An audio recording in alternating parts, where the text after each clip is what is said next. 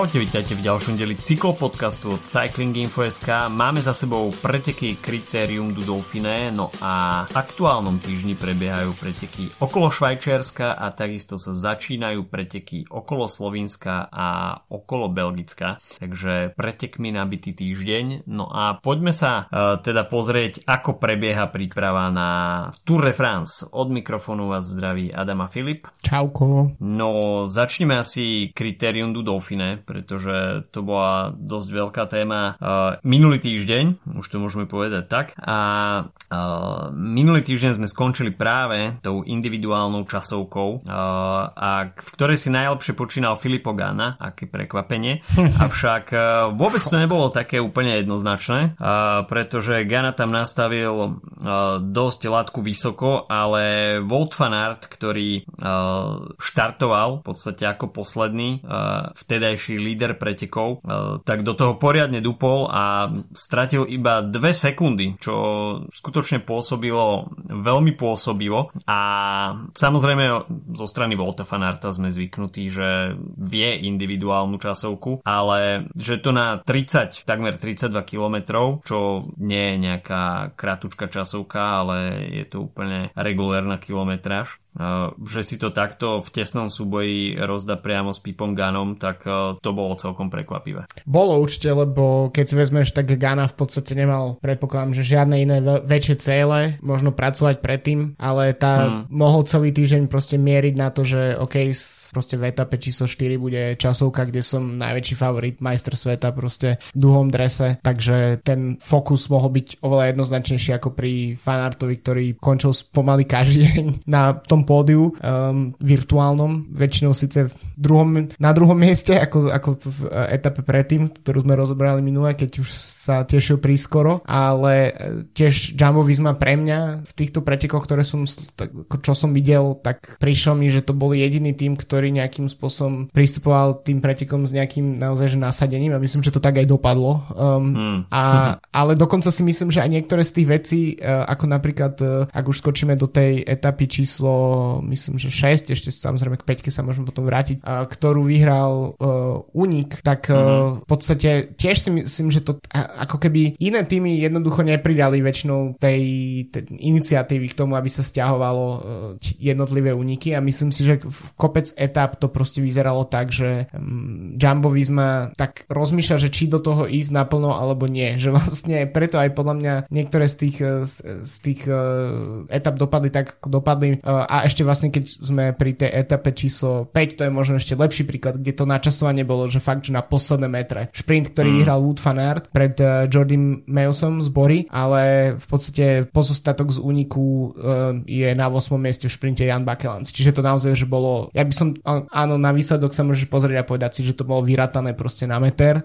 alebo na sekundu, že ich takto chytia, ale v skutočnosti to malo tomu dojsť oveľa skôr, o aspoň pár kilometrov skôr, aby to bolo ten, aby bol ten záber pokojnejší. Takže som niekde tak na rozmedzi, že či Jumbo to proste robilo dobre, alebo to robilo zle, alebo prečo tie ostatné týmy nejakým spôsobom sa na to v podstate vykašľali, pretože na papieri by Fanár nemal byť najlepší sprinter v pretekoch, na papieri by nemal byť najlepší individuálny časovkár um, a bol teda druhý. Um, šprint vyhral um, a takisto um, týchto pretekoch mal Jumbo dvoch najsilnejších vrchárov. Takže to je ako, ten, v podstate, keď sa pozrieš číslo iba na tie výsledky, tak Jumbo zdemolovalo tieto preteky. Ale pre mňa to nebolo nejaké akože extrémne pôsobivé, by som povedal, skôr to bolo také rezervované z ostatných tímov. Myslím si, že si to zhodnotil celkom dobre, pretože odhalila to potom aj posledná etapa, kde sme videli absolútnu dominanciu Jamba a hmm. až si budeme budeme niečo pamätať z tohto ročného Dauphine, tak to bude asi etapa číslo 8, mimo uh, oslavné, predčasné oslavy Volta Fanarta.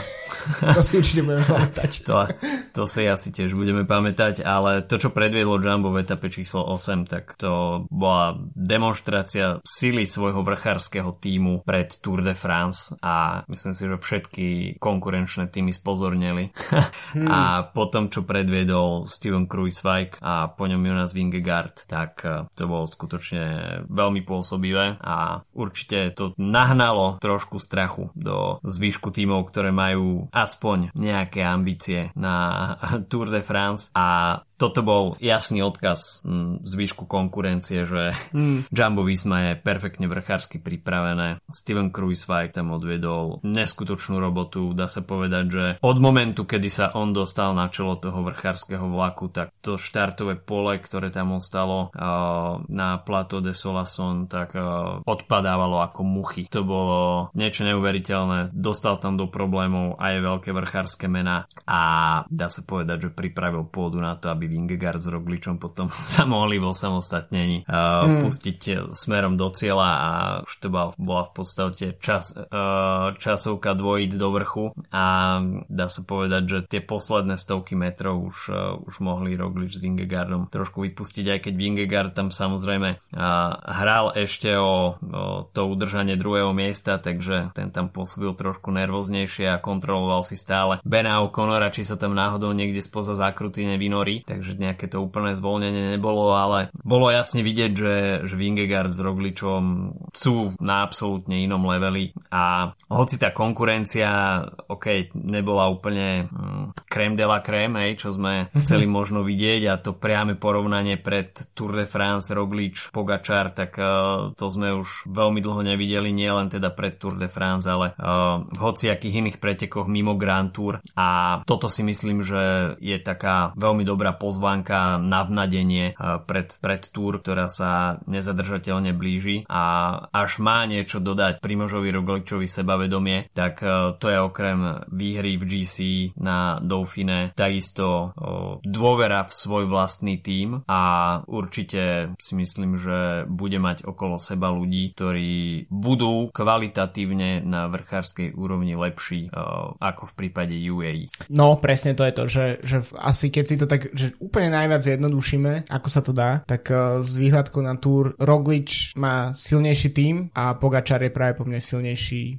ako individualita, ako jeden človek, ale zase ani netreba úplne zabúdať na, na UAE tým, akože nevidíme, nevidíme ich demonstrovať tak silu ako v tomto prípade, ale ani v Lani to nebolo vlastne až také márne s tým týmom, však uh, ani nebolo nejak extra treba pre niečo robiť pre Pogačara, uh-huh. lebo to bola trochu exhibícia, ale myslím si, že ten tým sa učí a silne a keď vidíme ako napríklad uh, Majka sa relatívne um, povedzme plynule presunul z takej tej pozície jazdca na, ktorý bojuje povedzme o etapové víťazstva v kopcoch a potom niekde na top 10 do GC, tak uh, sa plynule presunul do pozície takého top domestika, tak to je niečo, čo môže fungovať. Nie všetci jazdci to zvládnu um, prejsť takto, že bývalý víťaz alebo bývalý výrazný jazdec jednoducho sa uskromní v úvodzovkách. Vidíme tu v Jumbovizme, že Kreis, Kreuzweig, ktorý pred pár rokmi takmer vyhral Giro tak, uh, a potom skončil na pódiu Tour, tak uh, v podstate je presne to príkladom, že, že asi nikto už neráta s tým, že by niekedy v generálke niečo urobil a preto pracuje pre svoj tým, čo sa mu môže v končnom dôsledku oplatiť, um, tak viac ako keby sa snažil a končil niekde v top 10, takže, takže to je,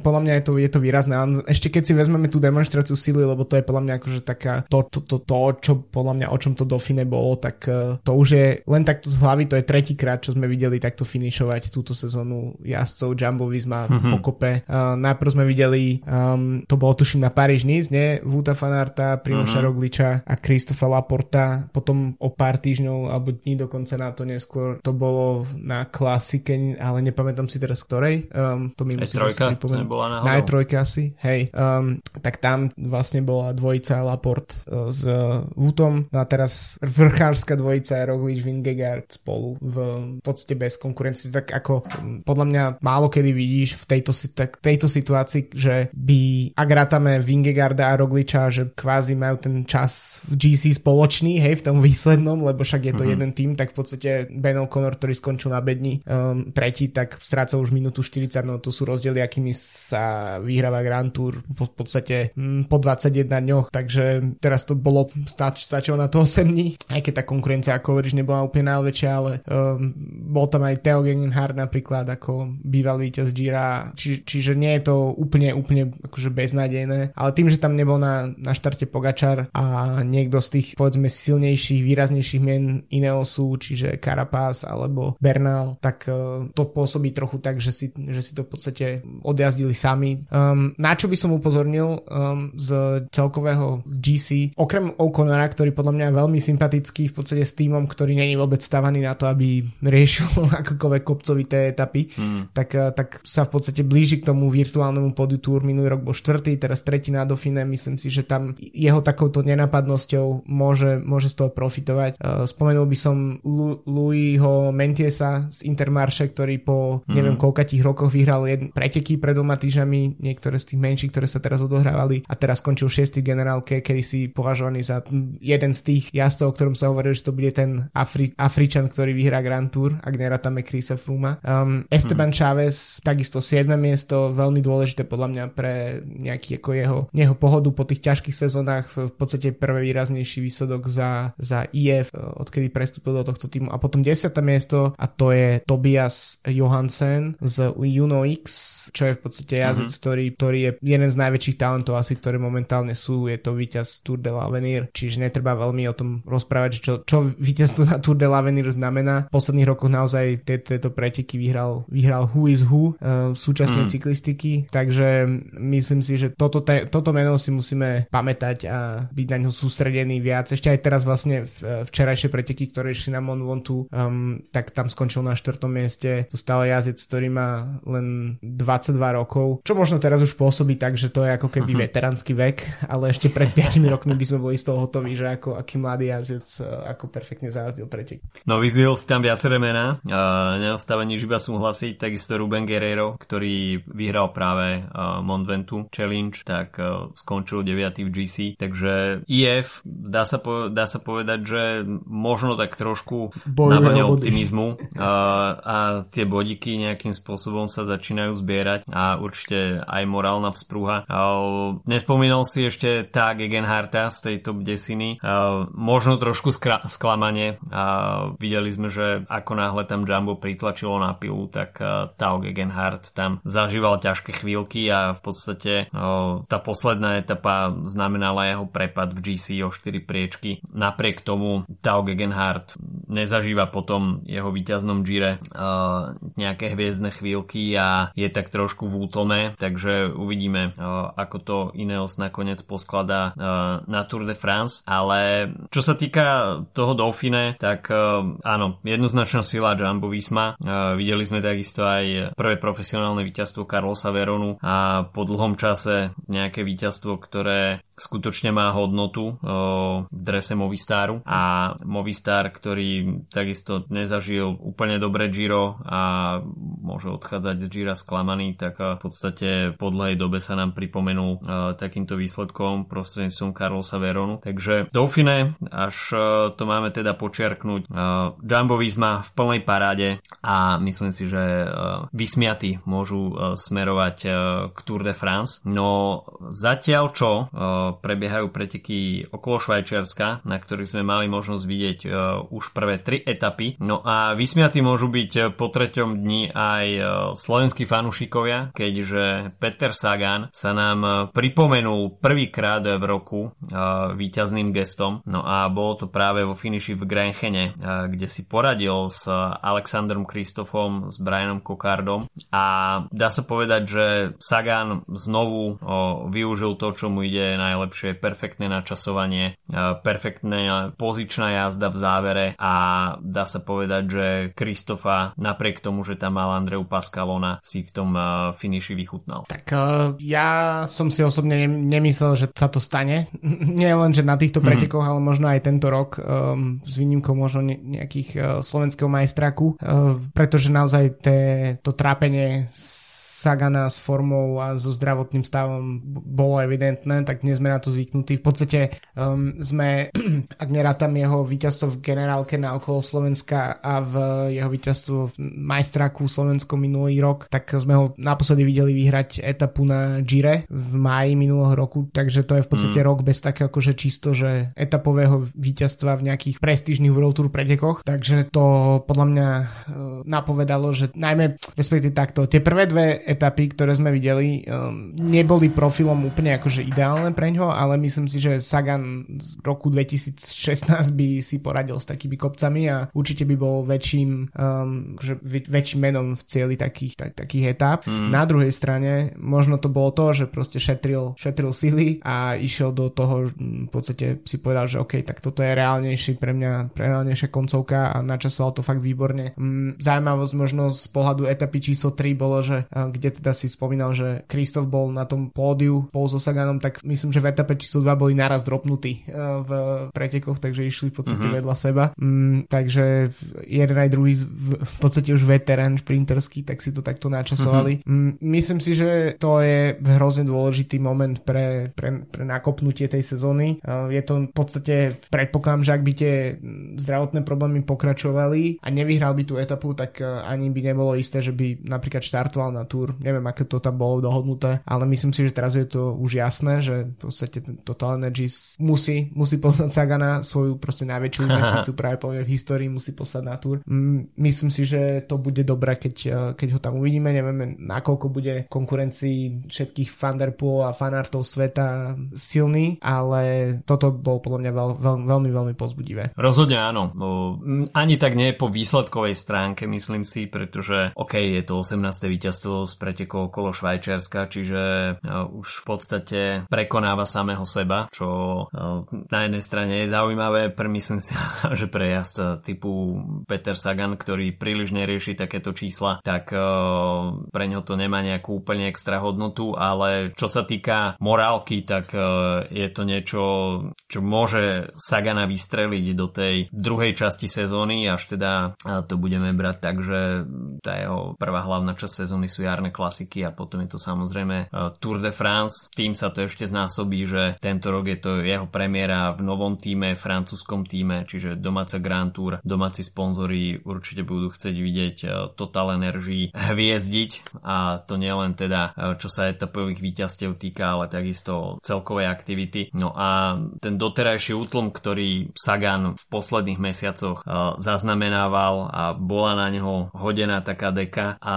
bolo to samozrejme spôsobené aj zdravotnými komplikáciami.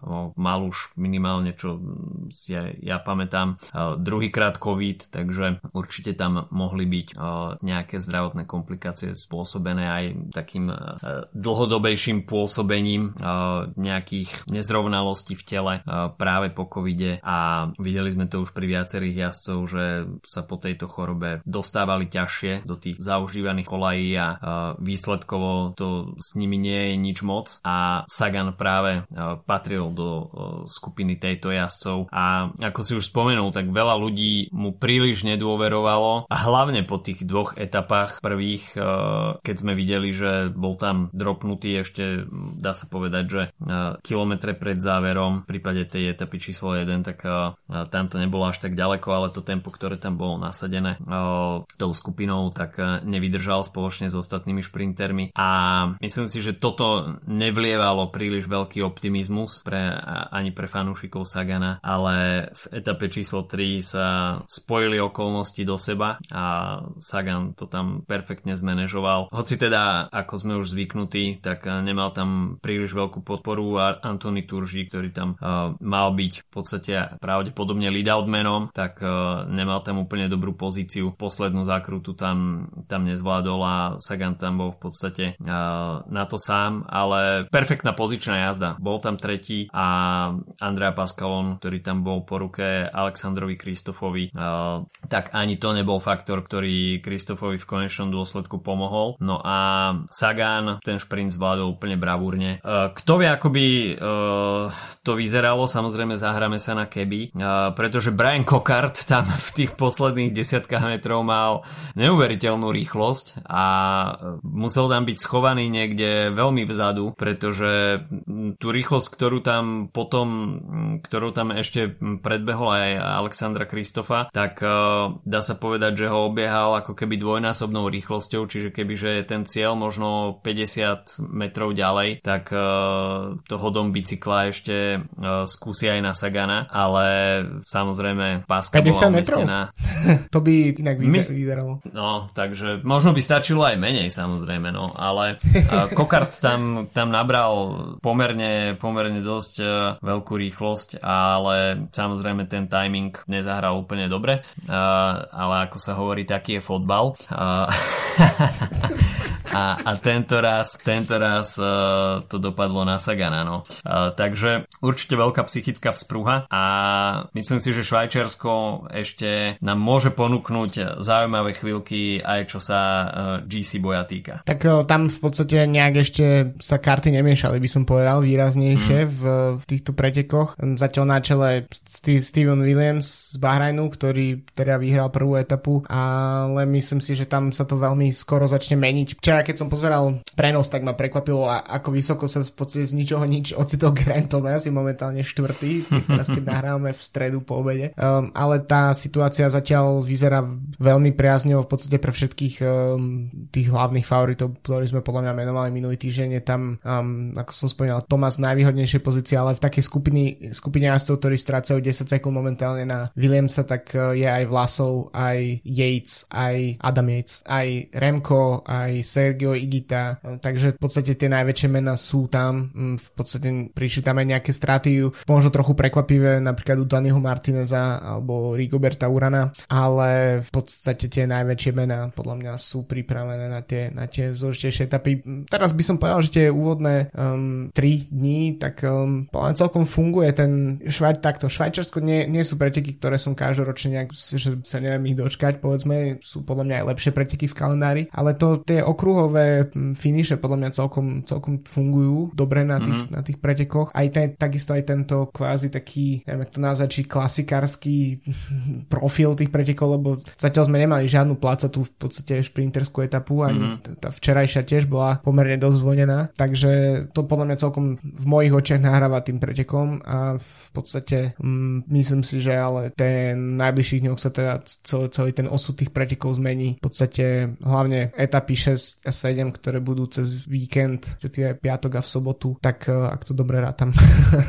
tak, mm-hmm. tak tie, tie by mali byť um, veľmi rozhodujúce v podstate z s dojazdmi do kopcov, takže myslím si, že dovtedy to ešte bude tak e, plus minus sa diať takéto záležitosti s rôznymi únikmi a s takými tými agresívnejšími jazdcami a potom víkend rozhodne. Určite áno, to hlavné vrchárske predstavenie, tak to ešte len príde, samozrejme aj individuálna časovka na koniec vo Vaduze, takže tam je tiež nachystaných 25 časovkárskych kilometrov, takže... To sa úplne pýta na Remko, Remko nejaký, nejaký výsadok od Remka jednoznačne. Myslím si, že Remko už má nachystanú reč o sebe v tretej osobe, a ako, ako je na to zvyknutý. Takže uvidíme, no. Hlavné vrchárske dni o, cez víkend na pretekoch okolo Švajčiarska. No a momentálne štartujú aj preteky Balois Belgium Tour a takisto preteky okolo Slovenska. Preteky okolo Slovenska, tak tie by samozrejme spadali do takej kategórie bežných pretekov, ale štartuje na nich Tadej Pogačar aj so svojou nabitou zostavou e, týmu UAE Emirates, takže Pogačar vedľa seba Pascala Ackermana, ktorý sa určite bude chcieť trošku šprintersky prebudiť, takisto e, Rui Oliveira, Mikel Bierk, Rafal Majka, Jan Polanč napríklad. E, čo sa šprinterov týka, tak Team Bike Exchange poslal na okolo Slovenska Dylana Chronewegena, takisto aj Luku Mezgeča, domáceho jazdca. No a keď sme pri Slovincoch, tak samozrejme v týme Bahrajne Vitorios nesmie chýbať až štvorica Slovincov, medzi inými Matej Mohorič a napríklad aj Jan Tratník. No a z, takisto preteky okolo Slovenska majú bohaté české a slovenské zastúpenie, keďže na pretekoch štartuje Dukla Bystrica, takže rovno 7 slovenských jazdcov primárne asi zameraných pre Martina Haringa a Lukáša, Lukáša Kuby Kubiša, ale takisto aj české zastúpenie v pretekoch v podobe Daniela Turka, ktorý jazdí za tým Felbermayer Simplon Wells. Takisto štartuje Vojta Žepa v týme Equipo Kern Pharma a v drese Kacha Rural sa na pretekoch okolo Slovenska predstaví Michal Šlego. No tak myslím si, že tie preteky sú v podstate nastavené tak, aby, aby sa v nich ukázal najmä Tadej Pogačar na, na svojej hmm. domácej mm. pôde. Um, ale zároveň, keď, keď si hovoril napríklad uh, Bike Exchange, tak je jednoznačne vidieť, že to je tiež proste, um, že ide, ideme za bodmi, hej, že proste mm. kombinácia Groenewegena s Mesgecom do um, šprintov a potom Lucas Hamilton do, do ťažších etap, pretože Bike Exchange tiež tečie do topánok, Povedz, povedzme mm. si to na rovinu. a zatiaľ, čo v podstate tie hlavné slovinské týmy, teda Emiráty a Bahrain, tak uh, tieto problémy vôbec nemajú. No a, ale je pekné vidieť naozaj, že, že to zastúpenie tých Slovincov, že sú tak pekne pokope v, v tých pretekoch, v podstate sú tieto krajina, ktorá uh, by som povedal, že asi najvýraznejšie rástla, čo sa týka World Tour v posledných 10 rokov. Nemám to, nemám to podložené žiadnymi štatistikami, ale podľa mňa to tak je uh, a v podstate chýba len, len Primož Roglič. Um, možno ešte, keď sme spomínali tie mená, tak som čítal práve v článku na Cycling Info o plánovaných prestupoch, um, tak uh, bolo zmienené, že Jan Tratník má podľa všetko namierené do Jumbo Visma, teda k Rogličovi. Uh, myslím, že minulý rok po Olympiáde, keď, uh, keď Tratník jazdil um, na čele pretekov pre Pogačara takmer celý, celý prenos televízny, tak, mm. tak, tak sme sa bavili, že, že, že určite budú, bude ho chcieť Pogačar do svojho týmu dostať a nakoniec to vyzerá tak, že, že, že Jumbo dostane prednosť a je to sranda, ako sa nakoniec delia v podstate títo, títo jazdci medzi, medzi jednotlivé týmy. Um, že v podstate, keď si pozrieš ten, tú štartovku, tak naozaj, že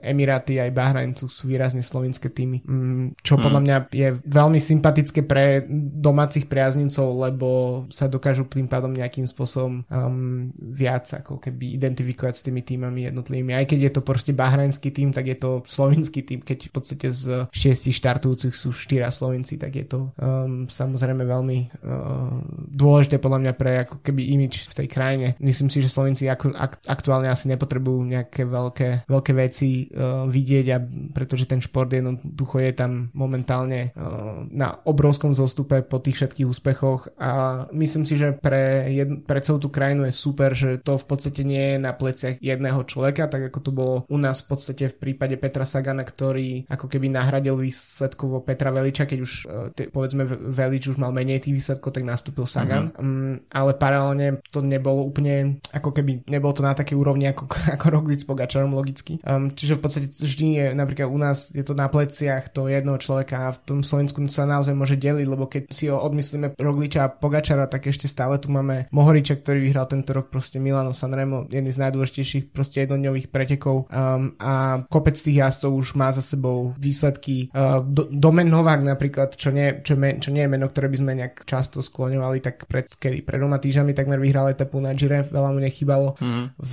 v celodennom uniku, čiže naozaj, že slovenská cyklistika je na obrovskom zostupe, alebo momentálne na tom vrchole, neviem to posúdiť, ale my na, naozaj že, želám proste a držím palce tejto krajine, nech to zvládne a nech to využije na to, aby sme o Slovencoch počuli aj povedzme aj o 10 rokov. Krásna reč. Uh...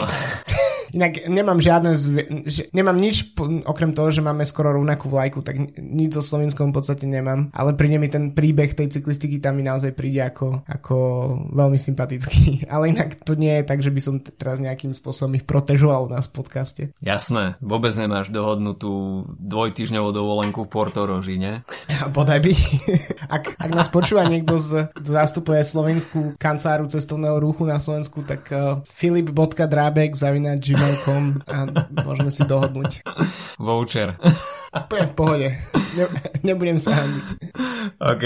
Uh, ešte krátko k Belgium Tour, uh, keďže uh, tam zamierí pomerne veľká šprinterská špička a neúplnou náhodou, keďže z piatich súťažných dní myslím si, že minimálne tri skončia určite hromadným šprintom. Jedna individuálna časovka na necelých 12 km a etapa číslo 4, tak tá bude mať trošku zubatejší profil. Ale čo sa týka šprinterov, tak Fabio Jakobsen, Jasper Philipsen, Dani van Poppel, Arno Deli, Ugo Stetter, uh, Mats Pedersen, Alberto Dainese, Max Walscheid, pomedzi to ešte Tim uh, Lorenzo Rotta, takže to sú jazdci, ktorí sa predstavia v Belgicku a bude to bez obhajcu titulu, keďže Remko je na švajčiarských cestách, ale myslím si, že nájde pomerne dosť kvalitné zastúpenie.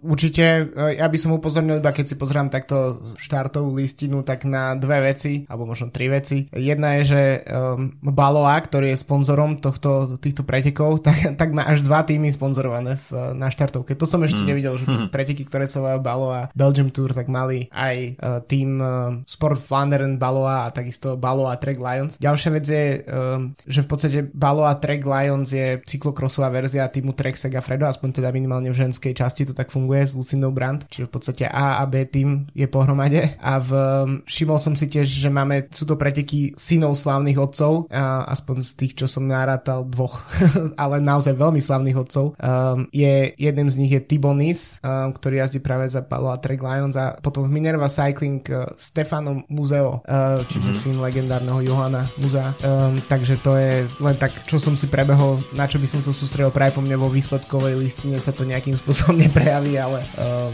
je to taký, taká pikoška odo mňa. OK, takže toľko na tento týždeň od nás. Príprava na Tour de France v plnom prúde. No a budúci týždeň už máme na programe Národné majstráky, takže opäť sa budú rozdávať majstrovské dresy jednotlivých krajín, najmä teda v Európe. Počujeme sa opäť budúci týždeň, majte sa pekne. Čau, čau. Čauko.